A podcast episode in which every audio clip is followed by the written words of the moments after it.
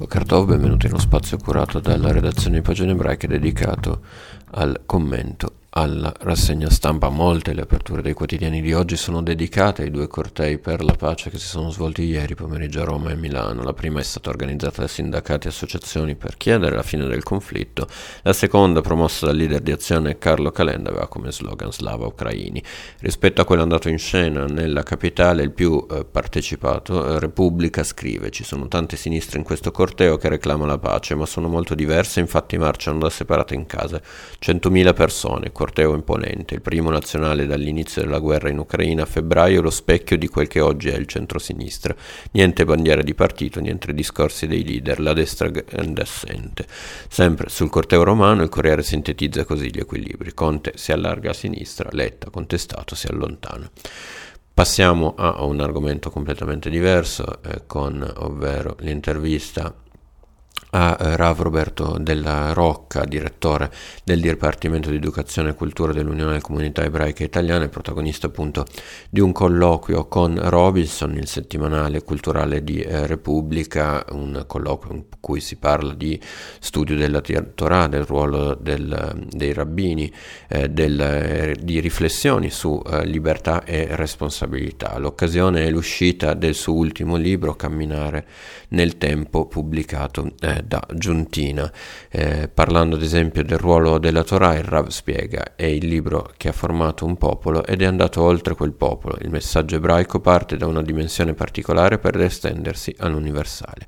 Rispetto alla propria storia personale, il Rav spiega di aver scelto la strada rabbinica grazie, al, grazie a Rav Elio Toaf e ricorda il, su, il ruolo dei suoi genitori. Sono nato da un padre rabbino e da una madre insegnante di ebraico, spiega Rav della Rocca, Luca papà è stato il grande cantore della sinagoga, quello che intonava le melodie più solenni. Circa un anno e mezzo fa, a distanza di 34 giorni, i miei genitori sono morti per Covid. Per me è stato un dolore nel dolore non poterli assistere negli ultimi giorni di vita. Mi resta il loro straordinario insegnamento.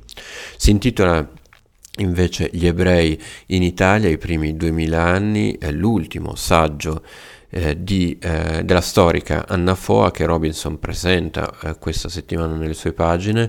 È una storia che finora non era mai stata scritta, evidenzia eh, proprio Robinson, la storia dell'ebraismo italiano nei primi duemila anni, una vicenda largamente sconosciuta che viene indagata per la prima volta proprio nei suoi tratti originali rispetto ad altre esperienze nella diaspora. Nel volume si ricostruiscono 20 secoli di legame tra l'ebraismo e l'Italia, dalla Roma antica ai nostri giorni. La consuetudine di Foa con il tema, nella duplice veste di ebrea e storica degli ebrei, conferisce al racconto un tono narrativo quasi familiare, si legge nell'ampio articolo di Robinson, come se si trattasse di un album fot- autofotografico, autobiografico, che viene aperto al lettore in un incalzare di domande, fino a rendere questa vicenda una storia italiana che riguardi tutti, ebrei e non.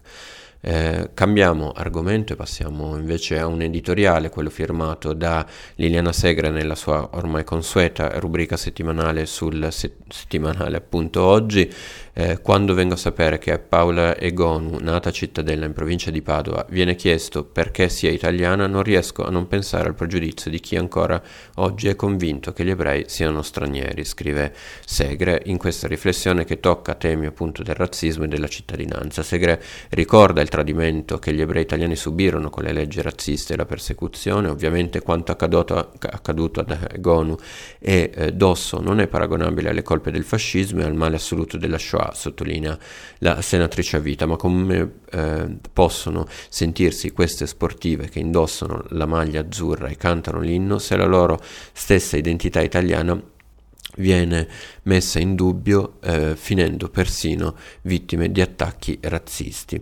Anche alla luce di tutto questo, aggiunge eh, sempre Segre, sarei favorevole a una riforma della legge sulla cittadinanza che consenta di ottenerla prima e con maggiore facilità ai bambini nati in Italia o che vivono e studiano qui da anni. Sarebbe un passo in avanti grazie al quale il loro essere di fatto italiani sarebbe riconosciuto anche dalla legge, una difesa in più contro la discriminazione che purtroppo ancora esiste. Io vi ringrazio per l'attenzione e vi do appuntamento ai prossimi approfondimenti a cura della redazione di Pagine Ebraiche.